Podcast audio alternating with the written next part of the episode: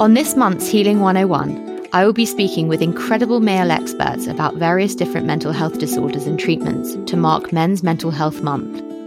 In England, around one in eight men has a common mental health problem such as depression, anxiety, panic disorder, or addiction. It's important that we look at what factors affect men's mental health and how we can help more men find help and support. So, when they do decide to ask for more help or guidance, we want to ensure that they all have the information that they need, and we hope that this mini series might provide them with a wealth of information and some new research that might address some of their questions. On today's Healing 101, I am joined by clinical director and CBT therapist Lee Grant to talk about men's sexual health and its impact on mental health.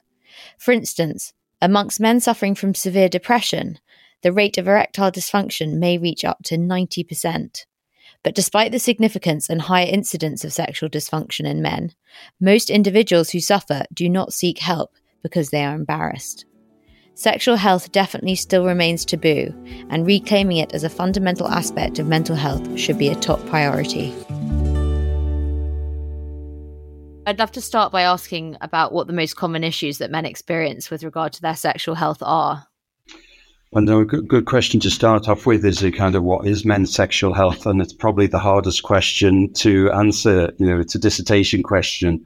So, you know, very briefly, really, in terms of what men present with when they present with pure um, sexual dysfunction or sex problems to help with, it is usually erectile dysfunction or premature ejaculation. Now, to complicate that, or, or even to make it even simpler, actually, to uh, contradict myself in the one sentence, is usually they present together. So they are very different problems. So premature ejaculation is when a man's coming too quickly for it to be pleasurable or enjoyable for himself or his partner. And, and there's no really correct time it is. It's just on that subjective experience, it just wasn't long enough to be enjoyable. And then you've got erectile dysfunction, uh, erectile failure, where it's an inability to maintain, or for the diagnostic criteria, it's, it's a marked inability to maintain or gain an erection for um, either masturbating or having sex with somebody else. And it's that part about having a marked interference or difficulty. Again, it can be a very subjective experience. You may or might, may not know Pandora, but as, as men get older, you know, the erections tend to wax and wane, as they should do as we have a sexual experience. Um, so some men find a normal change as, as being a disorder when it's not really. Just, just actually the natural process. And forgive my ignorance, but does it tend to be something that is often driven by anxiety and anxiety can exacerbate the problem? Or is there usually a root cause that you can identify that's genetic and medical? This is where it gets complicated. Um, but you know, thinking about your question is, can it be caused by anxiety? And we have to remember that anxiety is a perfectly normal, natural emotion. Everybody experiences anxiety at some stage or other. So in a way, that's our natural body's response to think about how can we contain or maintain with a threat. So if we're nervous about having sex, we've got concerns about uh, performance in terms of will the person be judging me? Will I last too long? Will they enjoy it? All of those thoughts of the future. If something go wrong, it's likely to cause somebody to feel anxious. When we're anxious, we're more likely to tune in to anxious thoughts. No, I'm sure they really will think this because I'm really anxious now. If I can feel it, they must notice it. Or this anxiety is going to distract from the experience. So in a way, it can be kind of a feedback loop, almost a figure eight, so to speak, where anxiety can just uh, bounce off itself. Generally, what it is, it's the anxiety disorders that can cause problems. So if somebody has, let's say, an anxiety disorder such as social anxiety, they've constantly got a fear of, negative evaluation, people going to think negative things about them. That's going to happen in the workplace, the presentation, going to the shops to buy a pint of milk. It's also going to happen in the bedroom as well. So in a way, the anxiety disorders can lead to them, but they can also cause anxiety in its own right. And then we've got the whole bit about depression and mood because, you know, one of the symptoms of depression is low libido. So sometimes it can be presented as sexual dysfunction when it's actually a depression. Why is there so much taboo and shame surrounding men's sexual health issues, and particularly as you've alluded to, the premature ejaculation? And it's difficult. There's a part about um, stigma. Now, if you think about stigma, where that comes from, we, we tend to think about stigma as kind of it's out there, it's outside, but generally originates from ourselves, where we think we're going to be judged negatively or people aren't going to like to talk about that. So that happens all across mental health, and it could be things where they see um, having mental health problems or difficulties as a weakness, so therefore they don't want to be judged negatively. When it comes to sexual health problems, it ties in with those things that you know, people should be able to perform, people should be able to have sex, people should be comfortable. And when we've got those assumptions and those beliefs and they become too tight, because I hope you hear when I say that, you know, do we expect all men to be able to, at the drop of a hat, being able to have sex and make an enjoyable experience for themselves and the partner, or if they masturbate on their own all the time? I think most people will go, well, that's a bit unrealistic. But when we have those assumptions where we kind of forget that and we get caught up with it, it can be difficult for people to talk about it as a problem in their own right. And then you've got the general things where we just don't really tend to like talking about sex as a general problem or a difficulty. And as part of it is that's normal. You know, I don't want my dad to talk to me about his sexual difficulties may or may not had with my mother. And I, I know when I've talked to my daughter, you know, when we've had things going on in her relationships and moving on, she said, Dad, I really don't want to talk to you about this. I'll talk to my friends. So there's a part we have to accept that there's a normal bit that we we don't want to talk with people about private and intimate sensual things. But then I think it becomes a little bit too tight when we don't want to do that with friends. We don't want to do that with a doctor when there's a problem. And that's part of time where we just really need to take a leaf out of my book and be comfortable talking about masturbations and erections and everything else at the drop of a hat. I think that's okay. And what we can do is just use very specific terms, descriptive, without being embarrassed and just being, yes, specific. That can help to overcome those difficulties, I think. It is extraordinary how it's such a I mean, look, it's at the foundation of you know our very essence. Like we wouldn't be here if it wasn't for people having sex. Yeah. And yet when something goes wrong it does become this immensely taboo shameful thing because there's that belief of oh there's something wrong with me. I'm less than. It's very similar to having a mental health issue. It's not as though you've got a cancerous growth inside you or a tumor that can be blasted with chemotherapy. And it's the same often with mental health is that they feel, why can't I fix myself? Like, this is so frustrating. I should be able to do this alone. And when something's a natural course of nature, which again is also a taboo topic where people aren't educated enough to know that actually this is something that really does happen to a lot of people and can be treated and and you can get help for it it's a really tough predicament to be faced with, I think. Absolutely, Pandora. And what I would also add to that is it is not also perfectly treatable. It is one of the most easiest things to treat when you've got somebody in the room. I think the first bit we've got to think about is why they're not addressing it as a problem and coming in is because they don't think it is something that's treatable or a disorder. They can see it as part of them. We see that in social anxiety disorder. People think, oh, I'm just shy. It's just the way I am. It's just the way I'm hardwired, rather than thinking there's tools and techniques or depression. We can just change some behaviors. Sexual dysfunctions are very similar. You know, at the end of the day, sex is a habit. It just doesn't come on overnight. It's usually a slow period where it comes on because we get into these patterns of doing things in a particular way, or they can be unhelpful ways. So addressing those behaviors and getting people to do things slightly different. And it can be really small changes that make such a big difference. Not always.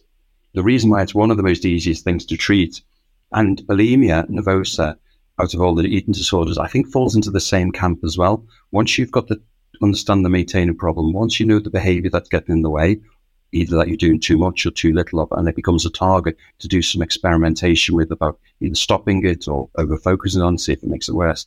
Then if it makes it worse, you need to take it away.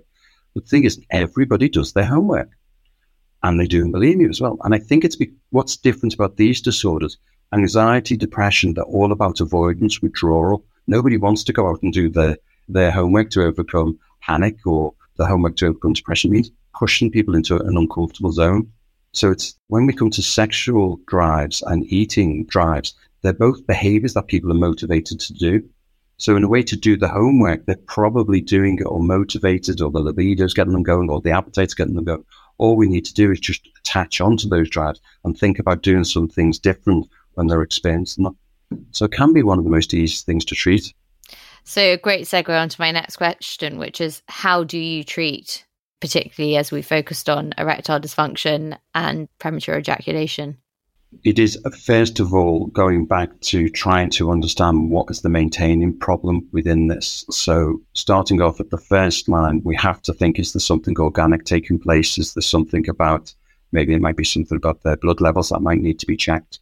we can find that. So if a man's having his early morning erections, um, but still not be able to perform in the rest of the day, it's probably psychological. If they're absent, there might be something physically taking place. then we've got to think about is it actually a primary sexual problem? So if somebody's depressed, and what we don't talk about and what we really like to do in a CBT assessment is check out if somebody's taking an SSRI medication, fluoxetine, paroxetine, etc. There's somewhere in the region 40 to 50% of men are going to experience some sexual dysfunction just as a side effect of that medication. So is it actually, it's not the sexual dysfunction, but then giving you complications in your life and other areas and that you might need to think it's a side effect of the medication. Then you've got depression that it might be treating. First thing to go when we start to have a low mood is our libido, our interest in sex. As we become more and more depressed or lower and depression comes along as an illness, then we've got all the other biological features. But the last thing we're really thinking about doing when we're depressed is having sex. But if that becomes the main problem or focus in life they can present with, that's the problem. So if that's the case, you treat the depression. Keep on going back to social phobia. It's the easiest one because that happens a lot in the performance area of sexual dysfunction. It can be just it's a social anxiety you need to treat, or if it's panic. Once had a gym instructor where he found it very hard to go over 120 to 30 uh, beats per minute because he thought he'd have a heart attack.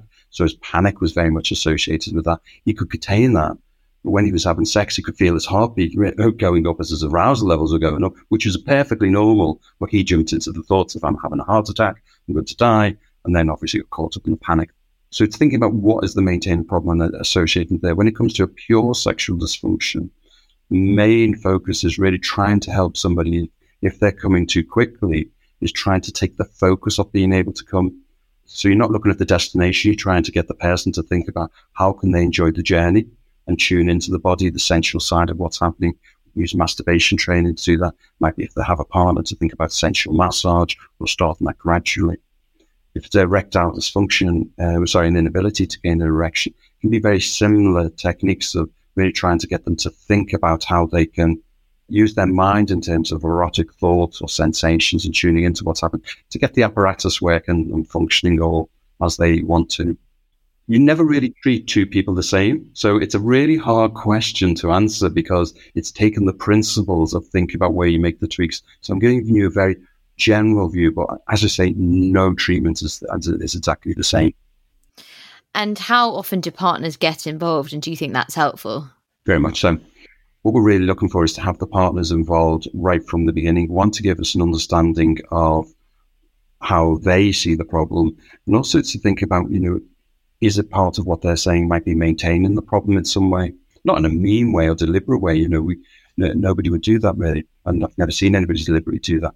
Um, but it's giving them some pointers about how to help, and also what we want to do is when we're setting up a homework, having the partner involved on that, if there is a partner, it means that they can be, you know, kind of their co-therapist, so to speak, and can be part of helping them to shape the homework and the tasks they need to do and playing their part and also give them the reassurance because sometimes some guys what they have you know if it all goes wrong and it's oh forget this it's just not working get me hopeless I'll try again later. Well actually if you've got partner there they can just bring in a measured approach and think oh yeah but you know maybe we could do this. You know raise an eyebrow sneaky little laugh you know keep it all a little bit fun of what sex should be and keeping the games going as well and what do you do with clients when that approach isn't working? You've tried to soothe their anxiety, change the thought process, get the partner involved. What's the next step then?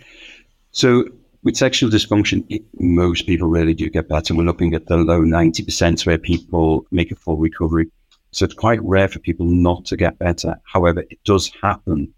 Um, and you've got to think about what is it we're missing so it might be that we went on a psychological approach and actually maybe we might need some physical investigations or something, or there might be another disorder taking place. So it's really kind of going back and thinking, well, if it's not getting better, we've missed something. What would that be? Making sure they're on the right path then.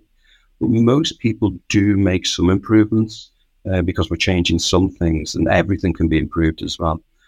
So at those stages, if we think we've actually, we give this a good crack at the whip ready and we've done as best we can, we have to think about how we can build this in a relapse prevention plan to make sex enjoyable as much as possible in the limitations of what we have or the gains that we've made. But also, let's say with depression, the only so far we can take that. We've got to think about coming to see a CBT therapist or any therapist might be just a stepping stone of a recovery journey for a lot of people.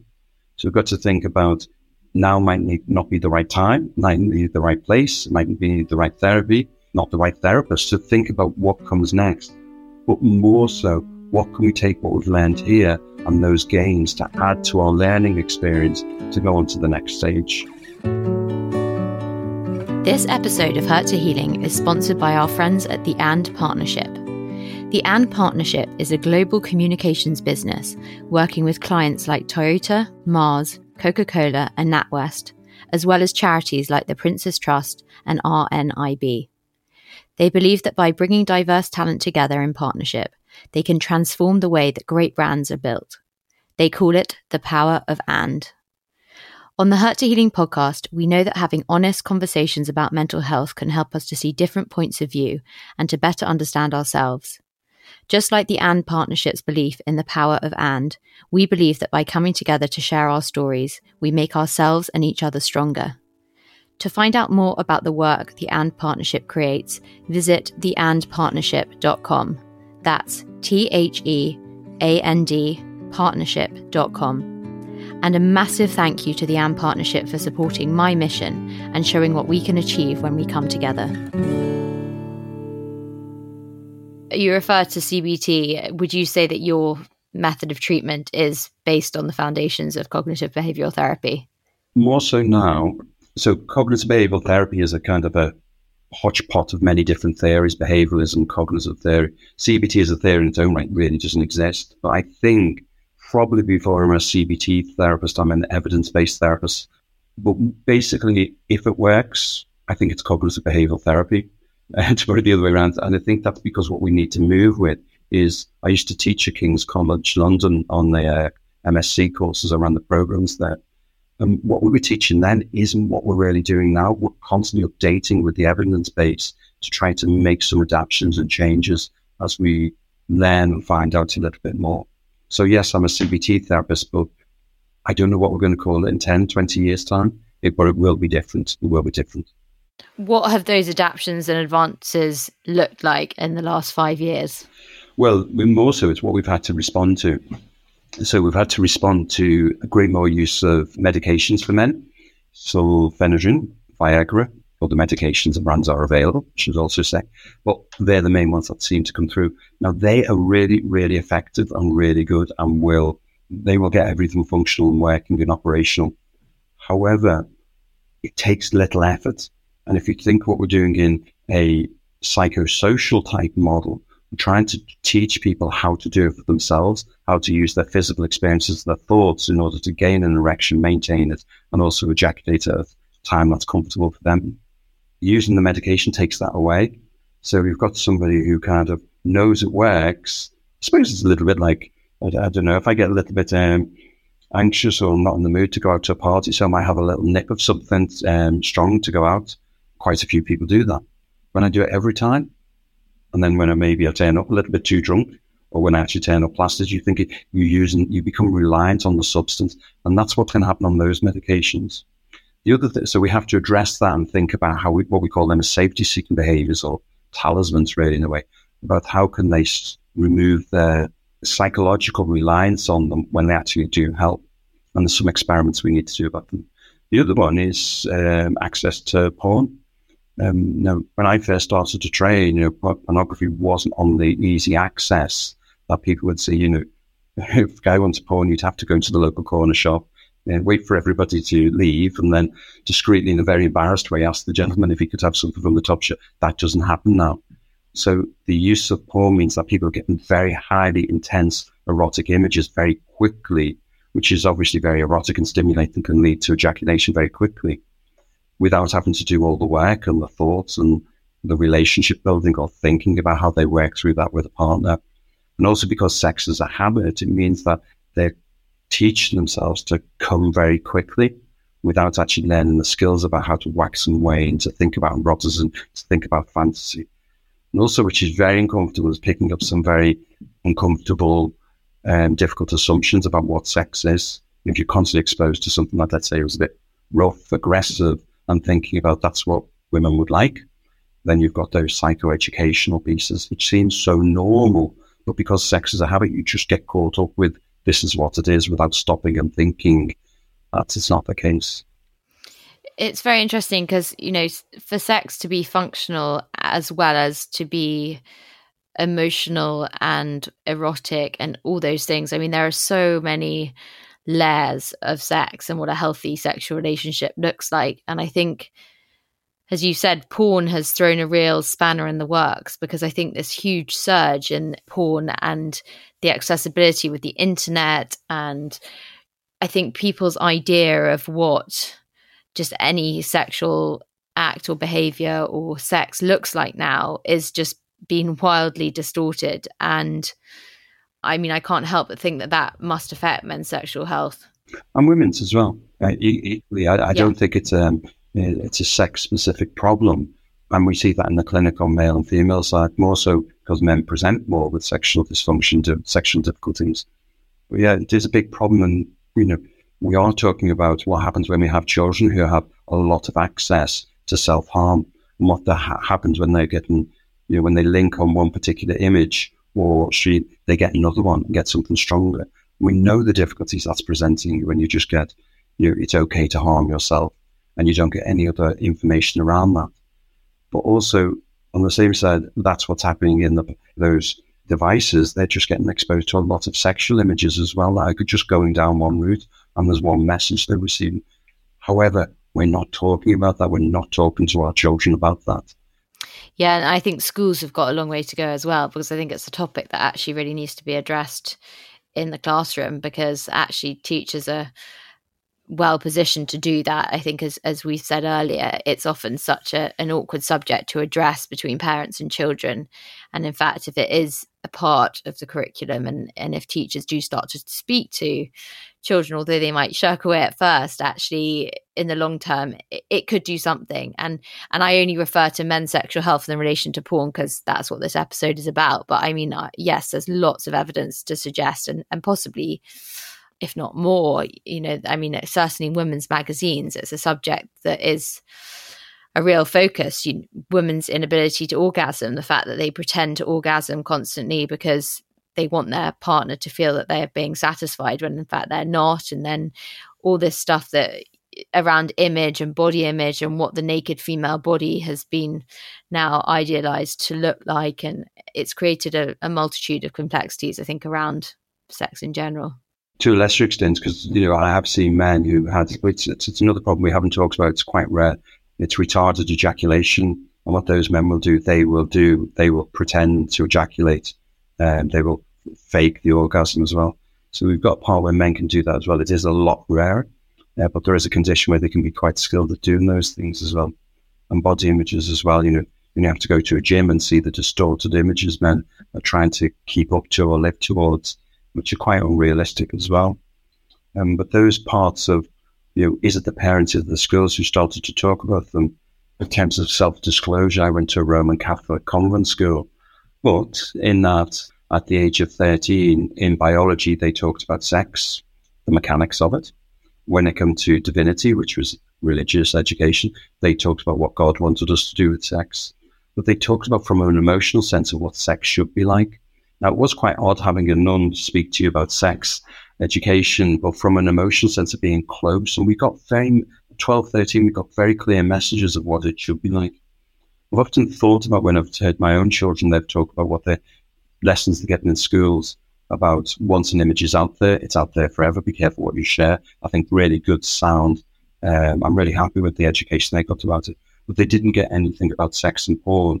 But I thought, I always thought it could be replaced if you're uncomfortable doing that you know, people say, well, they don't know about it. I don't want to tell them about it. I can get that bit. But actually, what you could do is talk to people. This is what a relationship is like. It is close. And this is how you start off on a first date. Maybe after you get to know someone, you feel safe. And if you're uncomfortable with anybody, you might want to start to share with them. Once you feel safe with them and trusted that they're not going to ridicule you, that's the time to start thinking about sex. I don't know. I haven't read the curriculum on that one. I'm just thinking off the top of my I'm sure there are ways which we can introduce children to this um, without going straight in there and saying, it's bad, don't do it, it'll fall off, which is definitely the images we don't want to give them. So, are you seeing more men speaking about issues related to sexual health at the moment? Yes, we've um, we don't have the the wife making the appointment anymore. Um, it's been a long time since. Oh, they, they still happen, or the partner making those appointments. Usually, it's motivated by themselves, where they've been a lot more comfortable to do that. I do think that is a shift where men are a lot more comfortable coming into the room, and also a lot more comfortable talking about it. Very early on, it would be very people did just didn't have the language to know for it, um, know how to describe what the problems are, but they can come in very matter of fact and say, "This is what's wrong." Not always, but um, I think generally a lot of people are coming in more comfortable to, well, at least talk to me about it. So, would you advise anyone who's any man at the moment who's listening to this and who is suffering with something related to sexual health to come and seek help? I know the answer should be yes, but I, I really like the idea that, in a way, a therapist or any healthcare profession really should, when it comes to our mental health, of course, when we're in a crisis, needs to be the first protocol to keep everything safe. But the best learning comes from doing some of those things ourselves and making some of those changes. So it might be, first of all, just taking the time out to talk to your partner about this or talk to your friends if you're comfortable to do so. We all say it's good to talk, but we can talk in different ways. You know, it's about communicating with them. That you might be anxious in a sexual experience with somebody, so they can give them the opportunity to do something different. Again, it only takes some small changes to make all the difference, really. But it can also be just thinking about well, what can I do for myself? And I used to love taking the first day in the MSc. These were healthcare professionals. I used to like taking them the first day just to say, well, now you've had been interviewed on the course. We know you've read the homework. We know you've done this. So what are we going to teach you over the next two years? And they'd all go around and this and this. And no one would ever get what I was looking for. It wasn't really a Socratic question. I knew the answer in my head. And basically, we wanted to give you an MSc in practical common sense. And I think that's all we're doing is actually, and I don't want to dumb it down because there's loads of science behind it as well, but it is basically making some small changes once we've identified the maintaining problem. And we also have to remember every patient who comes in is the expert in the problem. We're the experts in the books and CBT and the rest of it, whatever the modality. They know that problem inside it. They know where it's come from, they know where it started, they know the bits that cook their noodle and really activate it. It's how can you think about getting the anxiety down then? Or if you know that, you know, you're a guy who's always going to porn, have you ever tried masturbating without porn? You know, have you ever tried to use your fantasies and mind to become sexually aroused? you know, and it's thinking about how they can use touch and sensual ways in different ways. That doesn't sound like such a hard thing to ask people out there to try and do, really. You know, we're a great homework to go off and do before you go to the doctor. If you do notice, though, it doesn't matter what you're doing, the apparatus isn't working, you know, you're not able to get an erection, and you think it's more global and those early morning erections are absent, I would say then is a good time to speak to a GP and just get your bloods checked and making sure that there's testosterone levels for Ebony, for instance, are fine and there's no other problems going on. So yes, do speak to somebody. But before you do that, you don't have to make it your first protocol. You can think about what you might need to change.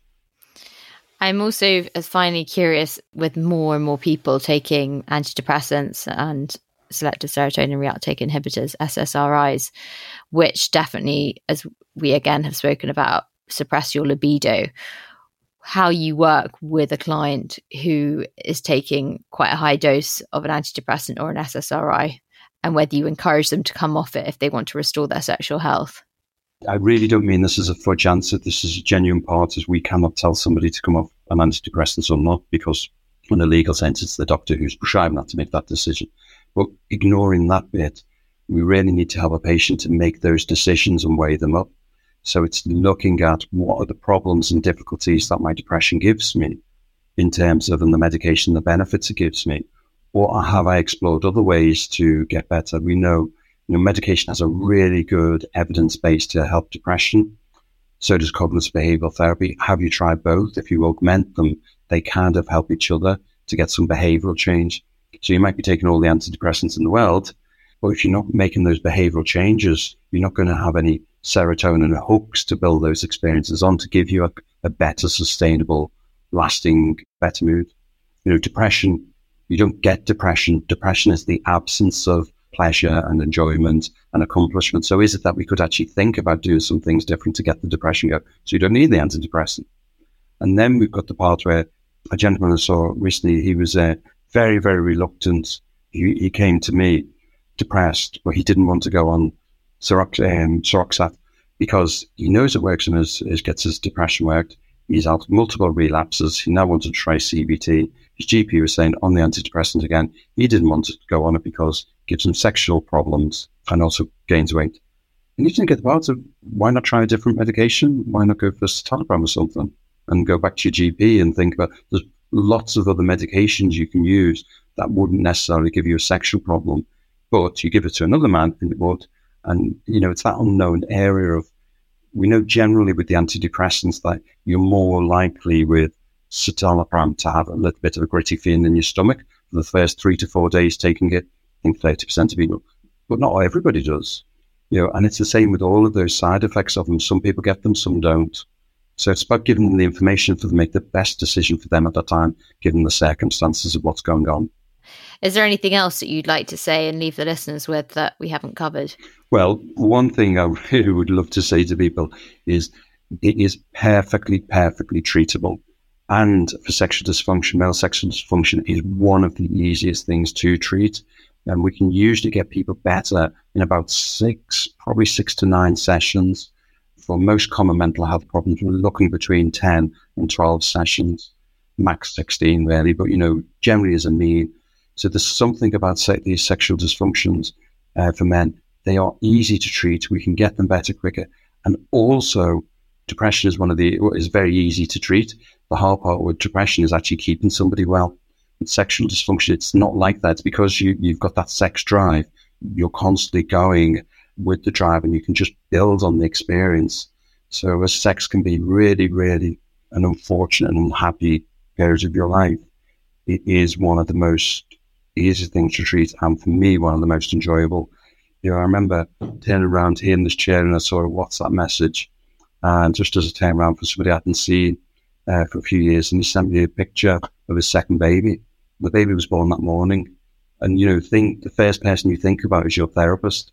Maybe he wasn't thinking that that's the guy who gave me an erection, but you know, or, or anything of that. But on that moment when he's in the hospital, there's a bit where you're going, you can give somebody so much pleasure, not just in sex, but when you can have a sexual relationship and it's healthy and it's good, the romance, the giggling, all of that stuff, and the children and the grandchildren, and it goes on.